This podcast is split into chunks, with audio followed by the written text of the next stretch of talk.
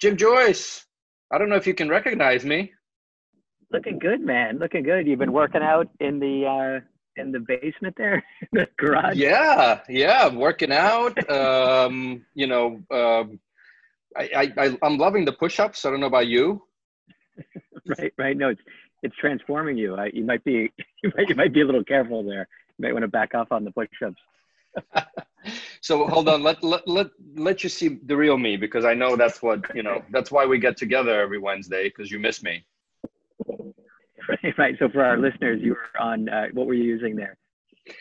So um, I'll, I'll actually introduce that when we have our, our awesome guest coming in um, okay. just because that particular person i think the people that have been watching the space know why why I, I did this. And you know uh, that also goes to show that we're really unproduced. I kind of really messed around. I think it would have been awesome if we all did it. But hey listen you know technical issues but um let me I, you know i think our viewers i mean this is season two uh, already. Yep. i think they're aching for a little bit of stats. So i'm just going to go live real quick. Um we still have not broken uh, a uh, hundred subscribers on YouTube. Um, it, my little tweet the other day went nowhere. We're still at 90. So if you're watching, just spread the word. Um, but let me start with our podcast series. Okay. Um, so we are now over 400 uh, downloads, whatever that means. Um, okay. Uh, that's good. I am not going to. now I'm not going to go to YouTube. So this is exciting. I, I haven't actually visited it in a long time. All right, 90 subscribers. Well, we knew that. Um, and away got, from 100. I know. Well, almost there. Almost there. Something over 5,000 impressions uh, okay. and something like 2,000 views across all the videos. Um, not bad. We're approaching 165 hours of people spending with us. This is pretty amazing. Um, exactly. Exactly. So, wow. So what episode wow. are we now? What episode? We're season two, episode number four or three? Uh, I think two, man. No, who do we? Yeah, no, we had John. And, we had John and Bill. Oh, that's right. John kicked us off, right? And then Bill. So this is uh, episode three. Yeah, I, I don't get to the counting part until I start posting the video. So anyway, um, I you know I don't know what else is going on on, on your side there. Any anything interesting in Dublin? Any exciting yeah, news? No. Yeah, no. Now it's like it's kind of you know it's like you know like with innovation like you kind of you have the euphoria you know of what's happening in the world and then it starts to kind of plateau and kind of now we're now we're just learning how to live you know to live like my office is back open um, I'm cycling yep. to work every day. Uh, you know trying to get some good habits like uh like that we've been taught by this time but still it's not it's not back to i don't think it's humming you know it's not it's not quite humming yet in the business scene i don't know how you feel no honestly same. We're we're just not we're not there. Uh, interestingly enough i'm just looking making sure that i have the uh, the right the right domain name. Uh, this morning i got an email from our friend roberto and healthware. Um, yep. they launched uh, some yeah new i think new normal dot health. Yeah new normal dot health. Um, okay. so compilation of best practices things that are happening tracking. I i thought it was interesting. I personally don't like the word new normal because it's just i but yeah. you know but but i guess it explains it. Anyway um i'm gonna you know so i'm, I'm gonna actually i know you're gonna be jealous because um our next guest, Shafi Ahmed. Uh, I met him years and years and years ago. Um, I, you know, he's a surgeon, uh, I think uh, colorectal surgeon, uh, but has been really in the forefront of driving, you know, virtual reality, augmented reality, education democratization. I can't even pronounce the word, so hopefully he can do that better. But I'm gonna I'm gonna let him in. So I, you know, I think um, hopefully the viewers can hear me, um, but I'm back. Looks like I'm back. So I'm going to let Shafi in. Okay. Okay, great. Shafi is coming on. Coming on. That's a pretty picture, Shafi. Hey, Shafi. He can't hear us just yet. Now, audio. Now he's trying to switch to Lumi. Okay. So that's the that's okay. what you were asking. That's Lumi Live. And he's having some right. issues with Lumi Live. right? right. Like a little bit of. We should get him on in a second. I can't wait to hear uh, Shafi's background. This is a uh, this is a, a serious serious digital health character. Hey. I, he's messing hey, with the. Uh, can, can you hear me? We can hear we can you. Hear you. We, we saw your virtual hair for a minute. can you, can you see me now? Hold on a second. What's happened to Lumi? What's going on, Lumi? Come on, Lumi. What are you doing? One second. Let me go on, back. Lumi.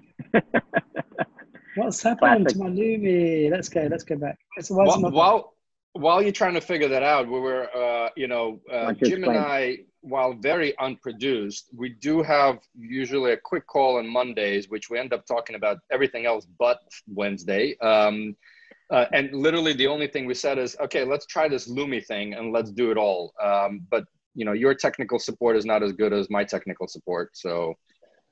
Are we there now? You can see me. Yeah, yeah, we can see you. We can hear you. Jim, good to see you. Good to see you. And uh, hold on a second. Hold, looking good. Me, looking, looking good. The, uh... Hi, Eugene. Hey, how come I'm waving too, but it's not doing anything with my hands? But anyway, we'll we'll figure that one out at some point. No, no, no. Can you see that? Can you can, can you do that? I can know. You do this? I do it. Put your thumb up there. I am, but I'm not, but it but it's not recognizing my thumbs. So no, no. So you can't, it doesn't recognize. What you got to do on the Lumi Live um, app yeah. On the right hand side, you see the hand movements. You can't, yeah. you won't recognize your hands. Just do one of those. They should move your hands. Uh huh. Can you see it? Oh, yeah. Okay. So I can control myself with a oh, little thing. That's it. Why don't we, so we don't have too yeah. much dead space here, why don't, why don't, why don't we explain Lumi a little bit? I don't know how that. Well, for, first of all, Shafi, I, I introduced you as the guy who is like virtual reality, augmented reality, you know, spearheading uh, education in in in health. Um, so why don't you do your own introduction first, and then you can actually tell us a little more about Lumi because I saw you posting it. So, so hi, both of you. Uh, good to meet you, James. Uh, although virtually uh, and through this avatar through Lumi. Uh, so I'm a surgeon by background. I'm a cancer specialist working in London. I have been working as a doctor for now oh, 27 years. It's gone so quickly, and etc. My other interest around is innovation and health tech. Uh, I run a company called Medical Realities, which is like a VR education company, and I do a lot of advisory okay. roles for various health tech companies around the world, including governments uh, and I currently work also as the Vodafone, like a telecom company, as the ambassador for 5G and connected e-health, essentially. So I do a lot of stuff around that and try to use my passion to change other people's mindsets, I guess.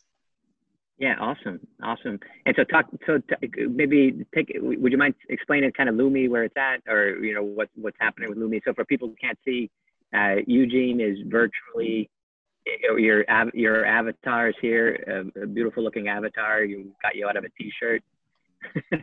yep. so Lumi is I, I, I got to uh, kind of um, shown it just about a week ago. Really, someone said you should try this. It's interesting. But we've all been zoomed out over the last three months on Zoom calls, etc. And they get a bit boring, a bit repetitive, and not quite sure whether to turn video off, video on, whether they're going to make a coffee, etc. All those kind of things. So what I think allows you to do is create an avatar on an app, which then becomes your avatar within the any screen. It's on the on the camera itself, so you can use it on Zoom, on uh, Teams, for example, Skype, whatever, whichever platform you want to use it for, etc. Uh, it kind of recognizes uh, your movements, your face, and your voice, etc. So you get some kind of um, um, uh, kind of interactivity, if you like, within it. Um, and right. what that allows you to do, it takes away some of the Zoom fatigue. You can walk away now make it to you, have your coffee, and with your voice, you'll carry on talking as though it were you. It's allowing the other ah. people in the conversation to assume that it's you and have that kind of, um, uh, I guess, continuity. So I think it has that role. But wider than that, it's you know about avatars and virtual humans, and these are the kind of things we'll be doing going forward in the future across all platforms. So that's it. I'm, I'm just I'll give you one wave, Hey everyone, it's Shafi on Lumi Live on Zoom on the Eugene and James Joyce show. All right, there we go. Ooh, Shout out digital health awesome. therapy. So it, it's funny, Shafi. I will like, shut it down and, and share my and just share my real face. One second. Let's just shut it all down. Yeah. That is that is unbelievable. That is uh, that's totally transformative. So like we gotta we gotta get. I want to get into like like I'll let you ask the questions, Eugene, but I want to talk Google Glass. I want to talk surgery. We got to talk Lumi. Practical implications here. That's fantastic. So hopefully I'll, I'll, re- I'll reappear. Hopefully. Yep. Hopefully as well. Yep yeah, we're all living in this kind of like, you know, this delay, the Zoom delay, right? Like the Zoom delay. Hope they get back here in a second here. No, I've just thought I'd go back to normal. You know, Shafi, you, I got it. I I know I saw you post about this. I think on LinkedIn that yes, we do have fatigue, um, and sometimes just want to kind of just have our our our avatar personally, and this is why I think Jim and I do this every Wednesday. I miss hugs and I miss people and I miss, you know, even though I am on Zoom, so it's good to see your face, man, and not your avatar face. Yeah, good to see you as well. Yeah, no, absolutely. And you're right, the, there's no such thing as uh, the virtual hug, is there really? It's kind of missing yeah. from humanity for the last three to four months or so, which is difficult for a lot of people, right? Yeah, so, Shafi, I'm blown away. Like Eugene, I, you know, I, I, I had heard about you and I looked through your background and the awards and the accolades and and the um, your proper digital health. You know, like uh, Eugene and I are interlopers. You know, we just build businesses. we're, we're in it together. It's kind of it's collaborative approach. It's teamwork. We need all parts of of that equation to make it work. Of course, I'm just one small part of it. Of course. Do, do but, you actually... are you just at you're in surgery? Or you're in scrub? No, so often with these Zoom, another thing I've found out is what do you wear? Do you wear a t-shirt? Do you wear a shirt? Do you wear a tie? Do you wear a suit? I said for us, we get away with it. We can just wear this top, and actually, it's acceptable. so you don't have to think twice about what you need to wear for Zoom, right? and which audience is looking at. It's it's universal. I don't want to know what's on the bottom, Shafi. Um, Uh, but no, uh, no, you, no, you don't. No, you don't, Eugene. uh, do you do you miss? Because so, Jim, I, I know you and I travel quite a bit, and you also kind of zoom in and out. I'll see you at a conference in two minutes, and then I don't see you anymore. Um, uh, Shafi, uh, you're the only person that I know. I think travel. I keep, I keep losing you, Eugene. I, I, I, lose you. Yeah, we're losing. Can you guys hear me? Okay. Okay. Yep. I, I can now. It comes. It comes and goes, but yeah. Interesting. I will tell probably my girls are streaming something upstairs. Yep. um, I was asking, uh, you're, you're the only person that I know that traveled like 10x that I did. Do you miss it? Um, how do you cope with it? So I actually made a, a, a conscious to reduce my commitments this year around traveling. And thankfully, actually, is the right choice because the pandemic came along and it prevented a lot of trips I'd planned. So I'm okay with that. I think certain trips are important uh, still, which I'd plan on as the pandemic unwinds, make those arrangements again. But I'm actually quite relieved not traveling as much. Last year, you saw Eugene, it must be in between almost 20 countries, I think it was. I mean, there's a lot of right. traveling. It's not glamorous. People look at it, it's hard work. You know, it's tiring, exhausting. It's time to recover. Uh, but in effect, it was useful for me to do those. I had lots of projects, as you know, that needed to be completed. Uh, but I don't envisage traveling as much in the future. I don't think we need to. I think this whole pandemic has shown us that traveling uh, is not necessary. We can do things remotely, as we have done, change our jobs appropriately, um, and actually work in a more efficient manner uh, on these kind of platforms. So I don't think anyone's going to be going back and traveling as much as we did before. I, have you I been practicing clinic clinically during the whole? Uh, have you been have you been involved uh, clinically completely through this whole period? So I, I, was on a sabbatical for a year, and I came back in uh, April, uh, back to right in the center of, of the pandemic. So I've been working clinically the last few months. Also, I was part of the, the Nightingale Hospital team, setting up this um, hospital in the old Excel Center, the exhibition center, which is a kind of okay. um, rapid um, uh, hospital being built by the military and by NHS staff to potentially allow for up to 4,000 uh, patients, all ventilated. We didn't need the capacity in the end. as part of that as well uh, in, that, in the kind of the leadership team of it all. Now back in the front line, um, obviously we've seen uh, in terms of what of surgery, what's happened. Lots of elective operations have been cancelled. As you know, probably 50,000 per month in the UK have been cancelled because of the pandemic. We're only concentrating on urgent cases and cancer cases that are appropriate.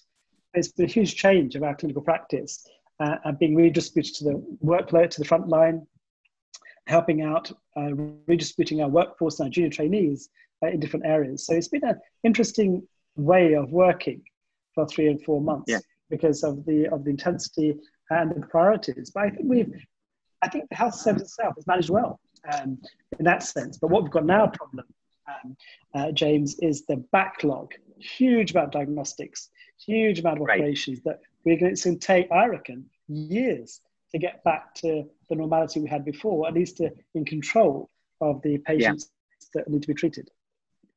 And, and yeah, Shafi, uh, something, and also like I was just talking to my, sorry, sorry, Eugene, go ahead. Keep going, keep going. My connection. No, I was, I was talking to my medical director, my medical director for um, uh, HealthBeacon, who's an oncologist, a radiation oncologist, and he was saying that his his visits now have gone from like his um, inspections, his procedures have gone from like 15 minutes to 30 minutes. Yeah. So so so now he has this backlog uh, and he's fighting through it, but it's doubled the time because of the gowning up and gowning down process. Is, is that you saying the same thing? Yeah, it's, it's all of those things. It's the, all the precautions you have to take.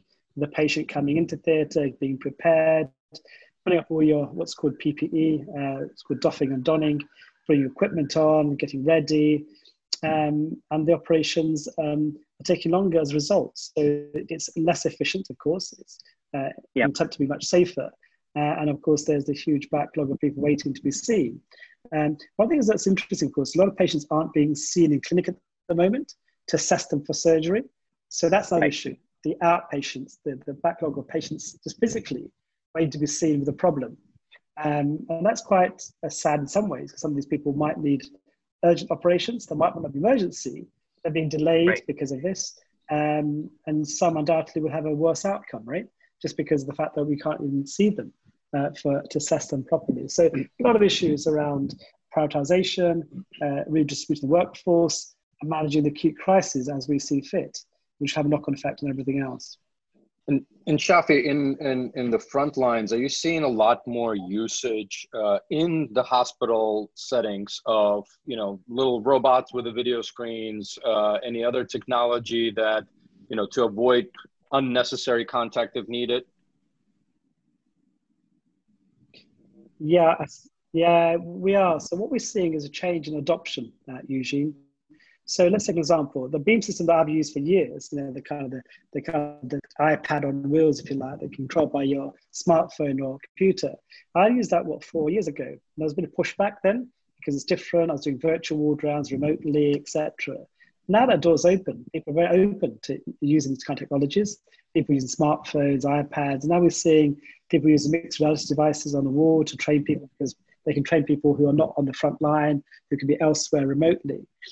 Course, that's not widespread, but we're seeing a much better adoption of these kind of technologies where you can be remote. Remember, during the kind of the real um, at the kind of the center of the pandemic, when a lot of patients were unwell, remember we, we couldn't see the relatives couldn't see the patients right? They were dying alone almost because they weren't allowed to see them come to the ward. And so people right. using iPads and computers, all sorts of things to see their loved ones remotely. Um, yeah. That was a huge problem for a lot of people. So we saw the translations and kind of the of these technologies much faster. There was less regulation, less pushback, and now the world is ready. So even when I came back a few months ago and I decided to do my beam again, I went around the wall of my beam system, it was accepted. The patients were okay with it. The nurses, the staff said, "This is a great idea. When do we get right. one?" The conversation had changed over three or four years, very suddenly, because you know, these last few months, as you all know, it's kind of it's compressed time. So two to five years innovation has been compressed to three months, but suddenly we need to do things differently. And so the regs have changed, people's mindsets have changed and shifted accordingly, and we're seeing much quicker uh, innovation into clinical practice. And that's been great. It means people like me um, and Eugene and, and you, James, are seeing actually that feature we were describing is now much more relevant. Um, it's almost as if we've predicted right. the future. Now it's happened. Now the question is, where next? Right. And for me, that's about more translation, more yeah, penetration. Yeah. How to do more of it. That's been great. It, so what, it must be fascinating for you. Like, so I was reading, sorry, Eugene. We're I think we're delayed today.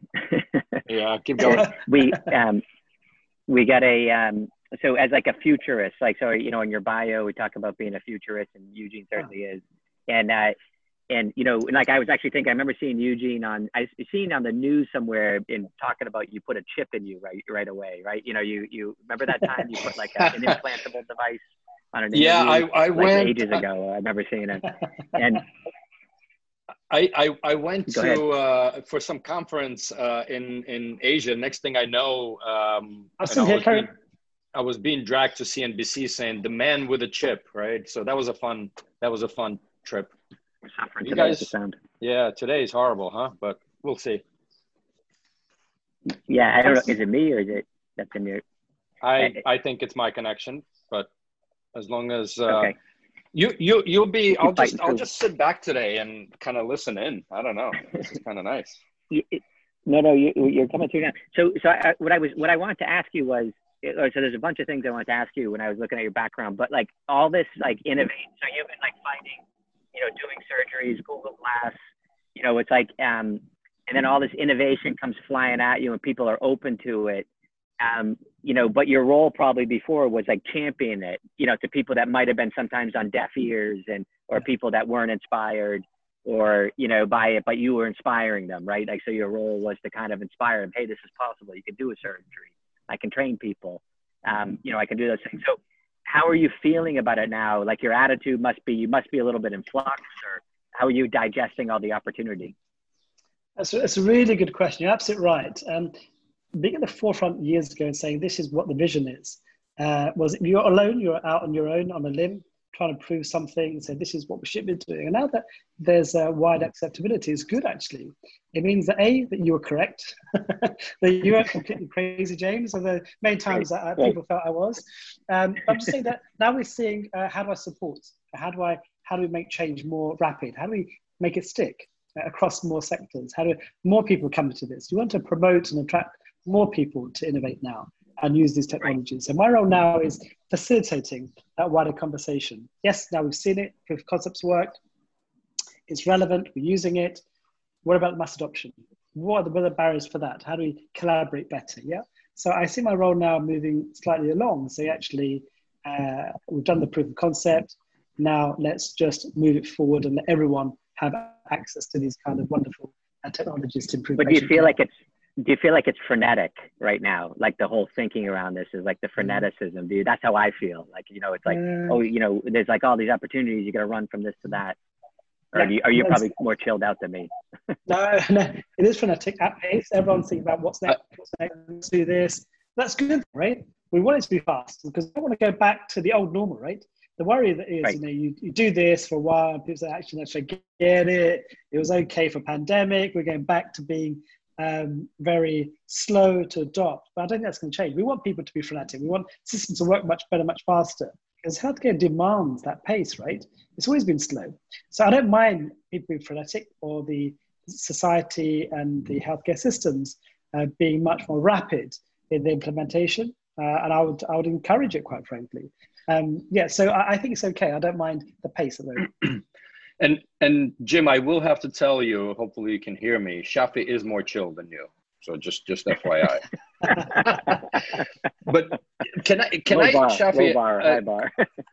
can I can I drop you all the way back when you had this flashlight? Like, what was the first? Um, I don't know that spark that said like, hey, you know, using this technology, I can actually educate people around the world, right? Like to me when I remember seeing, I think it was the Snapchat streaming that, and, mm. and some of the locations that people watched your, your surgery from, to me, that was like one of those moments like, holy crap, right? Yeah. Um, so can we bring you all the way back? And then I'd like to know what's in the future also. I mean, you know, for us. Yeah. So if well, let's get back to 2014. Gosh, a long time ago, right? 2014. Gosh, it's gone so quickly. So look, I, I think at the point I was uh, obviously a surgeon in clinical practice. I was also I also had a role at the medical school. I was the associate dean at uh, Barts Medical School that you've uh, visited, Eugene.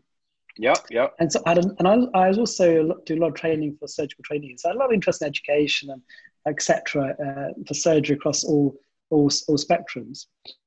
What I was struggling with was new ways of learning. I realized that students were getting bored in the operating theatre.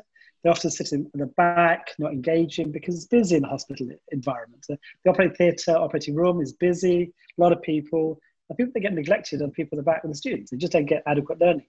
And we hadn't challenged that for decades, if not centuries. This was the way of teaching surgery to the masses. And it wasn't real learning, it was a learning, what I call by a diffusion and osmosis, just by being in the presence of something, you might pick up some information. It wasn't active learning at all. So I always used to experiment with my students. How do I train you while in the operating theatre?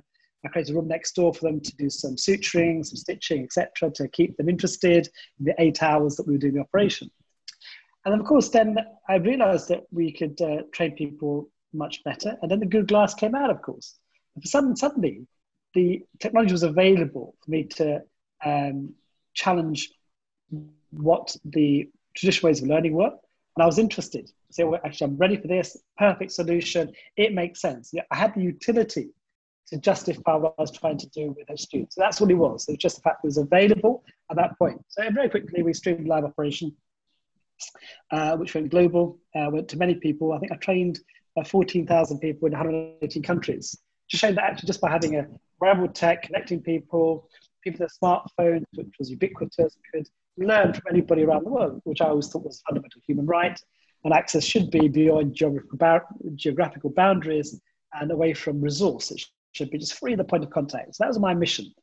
Then a few years later, of course, uh, Snapchat brought out spectacles. How funny was that, right? So, so and I was, you know, uh, I'd been on Facebook for a bit, um, uh, on Instagram and Twitter and that kind of stuff. And Snapchat wasn't really on my mindset really. This was for young people, etc. As I thought about it, actually, I thought, you know what, this is actually really. Hey, we're still young, by the way. We're still young, damn it. Young at heart, definitely, Eugene. So I was thinking this is actually quite relevant because if you look at my students I'm trying to teach, uh, they're all between the ages of 18 and 25. In fact, the Snapchat used that point, 70% were the same age group. This is what how this was their language. This is what they use right. routinely. But okay, that's that's the platform. So why don't we use what they understand rather what we understand? Because we've moved on 30, 40 years and society's moved on. So when I the spectacles came out, which I managed to grab a pair of, I thought if I just push this out onto you know the story uh, on Snapchat and do um, 10 second clips, I thought about how do we create learning that's going to be compelling for people and accessing immediately around the world. So we did a small operation, which is a hernia operation. Um, and then I thought about it beforehand with my trainees. Okay, let's cut out small bites of learning because people want bite-sized learning now. So we did 10 second yep. clips, about 20 clips, which they recorded during the operation, pushed out to my story. I must say, of all the things I've done, I've done many crazy things. I thought that was one of the craziest. I, thought I was really apprehensive about you yeah. know, using social media. Will I lose credibility? Am I being professional here? Where the right. ethics? Where's the confidentiality? How about patient concerns? Is I, I was so unsure. And I didn't share okay. that with a lot of people, but I just thought this is just pushing that boundary perhaps too far. Let's see, control it properly, get right. 200 medical students to view it, so get feedback from them. Then, of course, it went viral. It went absolutely viral. Uh, it was published on a, uh, an article on, I, I played on Friday afternoon, um, and by the evening it was out in the press. Um, one of my colleagues reported it uh, in the US and it went viral. By Saturday night, I had uh, the editor, one of the editors of Time magazine, phone me at home randomly and saying, "Can I? I'm coming on Sunday afternoon to take this story. Will you share the story on a Sunday afternoon? I'm coming for you, especially. When do you get that kind of phone call?" So he came in and shared the story. Wow. Once he shared the story globally, it went viral. And so the story that usually was going on about the reach, that was the most amazing thing. So I started doing regular operations on Snapchat. I'd got a huge following um, across the world. Wow. And I used to ask my, my, because obviously in those days, Snapchat didn't tell you about geographical location of your, of your people that were watching or your followers. Yeah. So I used ask a question of who are you? Tell me where you are, where you're watching it from. I'd love to know, get a bigger picture of where you are, the reach of this. Honestly, the reach right. was amazing. Every part of the every part of the world was included. And one thing just stood out for me, which is the story that I shared with Eugene. I got this random message from a girl called Ella. I always remember her name, Ella. She said, Hi, um, Professor Ahmed. Thank you so much for teaching me. I'm really enjoying your teaching. And, uh, and by the way, I am actually a third year medical student in the Marianas Islands. Right? So I thought, okay, where's that, right? No idea. So I Google Earthed it and I found a small island of about 12,500 people in the middle of the Pacific Ocean. And she was literally watching it from there, getting learning, and sharing experience with me. And I thought that was so powerful that you can suddenly wow. reach people in the most remote circumstances and who is still learning from your experience. And that for me really was the kind of um, the, the, validation of trying to move that forward and teach people on a global level Amazing. and share knowledge on a global level. And that, that story will stay with me forever, of course. And I always remember Ellie. I wonder what happened to her actually. I must try to find out at one point what happened to Ella. So my Shafi, you know this. Uh, my daughter Shane obviously wants to be a surgeon, and you're like her her idol. We actually, just as a joke, I got her the game operation right? Uh, just as a as a joke, but I, I would love to know where because you know for for myself, I you know just looking at I hear robotic surgeries. Can you maybe tell us a little bit about kind of what's actually being done purely robotic versus guided, and where you know is that the largest opportunity for technology? Uh, in, in surgery like or, or or what? What what else could it be? Let, let's really futurize it. Just, just before i got in the conversation i had a whole hour uh, talking about digital surgery with people globally about the future what's going to happen. So i can share the thoughts i was just sharing an hour ago. So digital surgery is a new concept i guess. Yeah digital health is a term that came out years ago. Hard to define what it is. Still hard to define. It, found its, it, found, it found its place in the wider world of medicine digital surgery is more of a newer concept. Um, in the last couple of years, people talk about this whole idea of, uh, of surgery that's become more digitalized. For me, it's an end-to-end piece from the beginning of the patient pathway, from telemedicine, from e-consults to e-consents, to getting the data, patient empowerment, and then, of course, this whole process around the operation. And the OR is going to change immeasurably. It's one of the most exciting times, uh, I think, in surgery, where all the technologies that we're describing are coming to the OR fairly quickly whether it's, right. for example, robots, whether it's AI, machine learning, whether it's voice tech, whether it's AR and VR, for example. It seems a natural fit to this kind of ecosystem of the operating theatre. That's where we're seeing a lot of traction. A lot of companies, startups, are pushing yeah. hard in that direction. Surgery has become really attractive in that regard. So robots, let's talk about robots themselves. So the question about robots was that look, Intuitive Surgical brought out the Da Vinci uh, two decades ago, I think it was right now, uh, around the year 2000. And they did a great job in pushing it out, uh, showing the data, validating the work, showing that it was a good um, uh, technology that maybe helped with visualization and some operations, particularly the prostate operation uh, in the US, which is driven quite hard from industry perspective. Now seeing with one examination.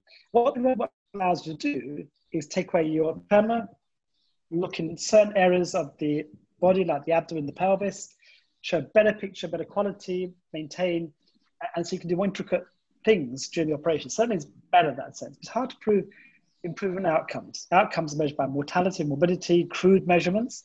It's hard to show the difference. Right. There are no differences. It just allows better operations to be performed. But right. it's data driven, so therefore we could improve.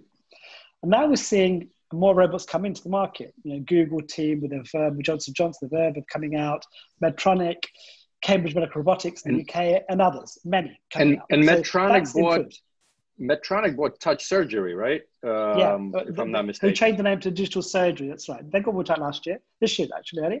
Done a great service, done really well. Uh, they're about uh, AI analytics and uh, visualization. So the, back to your question about robots. So robots are there to support. We've seen some people now use robots for remote operating. A few examples using 5G connectivity, doing transcontinental uh, training operations, for example. We're seeing now that happen because 5G now is coming in and it's got low latency and, and uh, higher bandwidth. But the other thing is around is the visualization. If you look at, say, a laparoscopic surgery on a, on a kind of a screen, so the guys at Touch um, are now looking at how we analyze that properly. So you can map it using AI.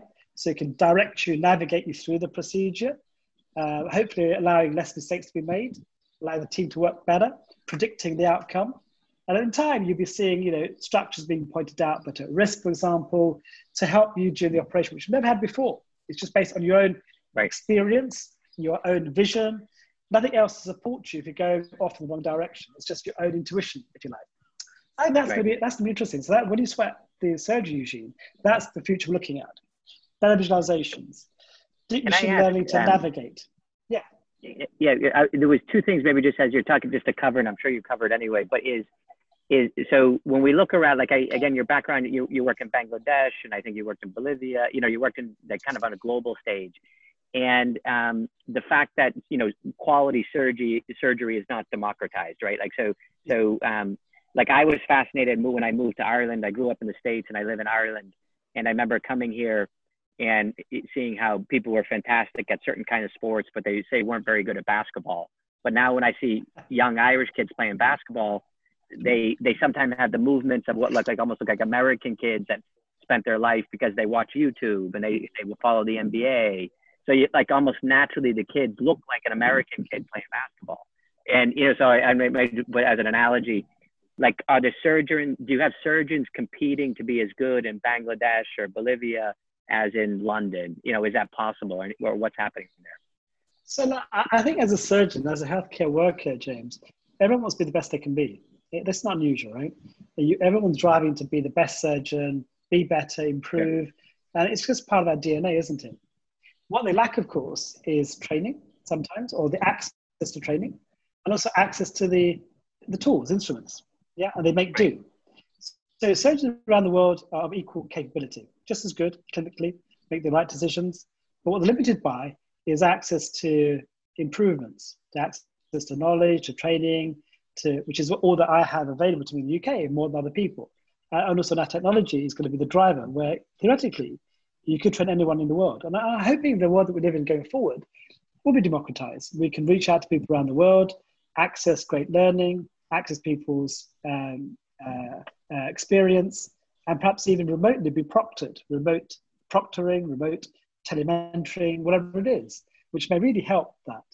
And the other thing is, as we adopt these technologies and as they become more affordable and more cheaper and more accessible, you may see a data driven healthcare system that's much more um, uh, standardized. So you can assess yourself on quality based on good metrics rather than these kind of vague areas of morbidity and mortality, which are really not accurate at all, as you know, right? There's many things we do. If you do a risk analysis of something going wrong, you very rarely look at the operation and what happened in every detail.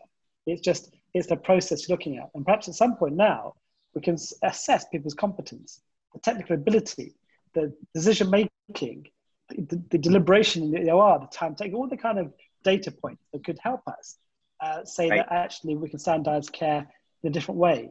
I think that's the aspiration, James. I think. So I don't want to be a party pooper here.